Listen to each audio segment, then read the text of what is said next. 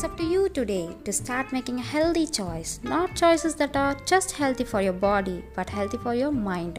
Hey everyone, this is me Master Shweta with you today. A healthy mind is the greatest treasure to find. A acknowledgement of having suffered evil is the greatest step to forward in mental health.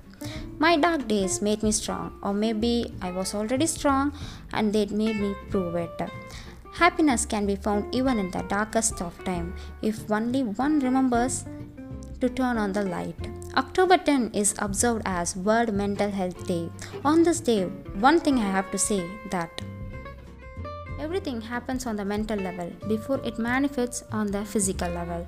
This is why it is so important to get your mindset right. You have to believe in yourself no matter what the external circumstances are. Strengthen your vision and have hope that things can get better. Thank you, and this is Mythos Master Shweta signing off until the next podcast.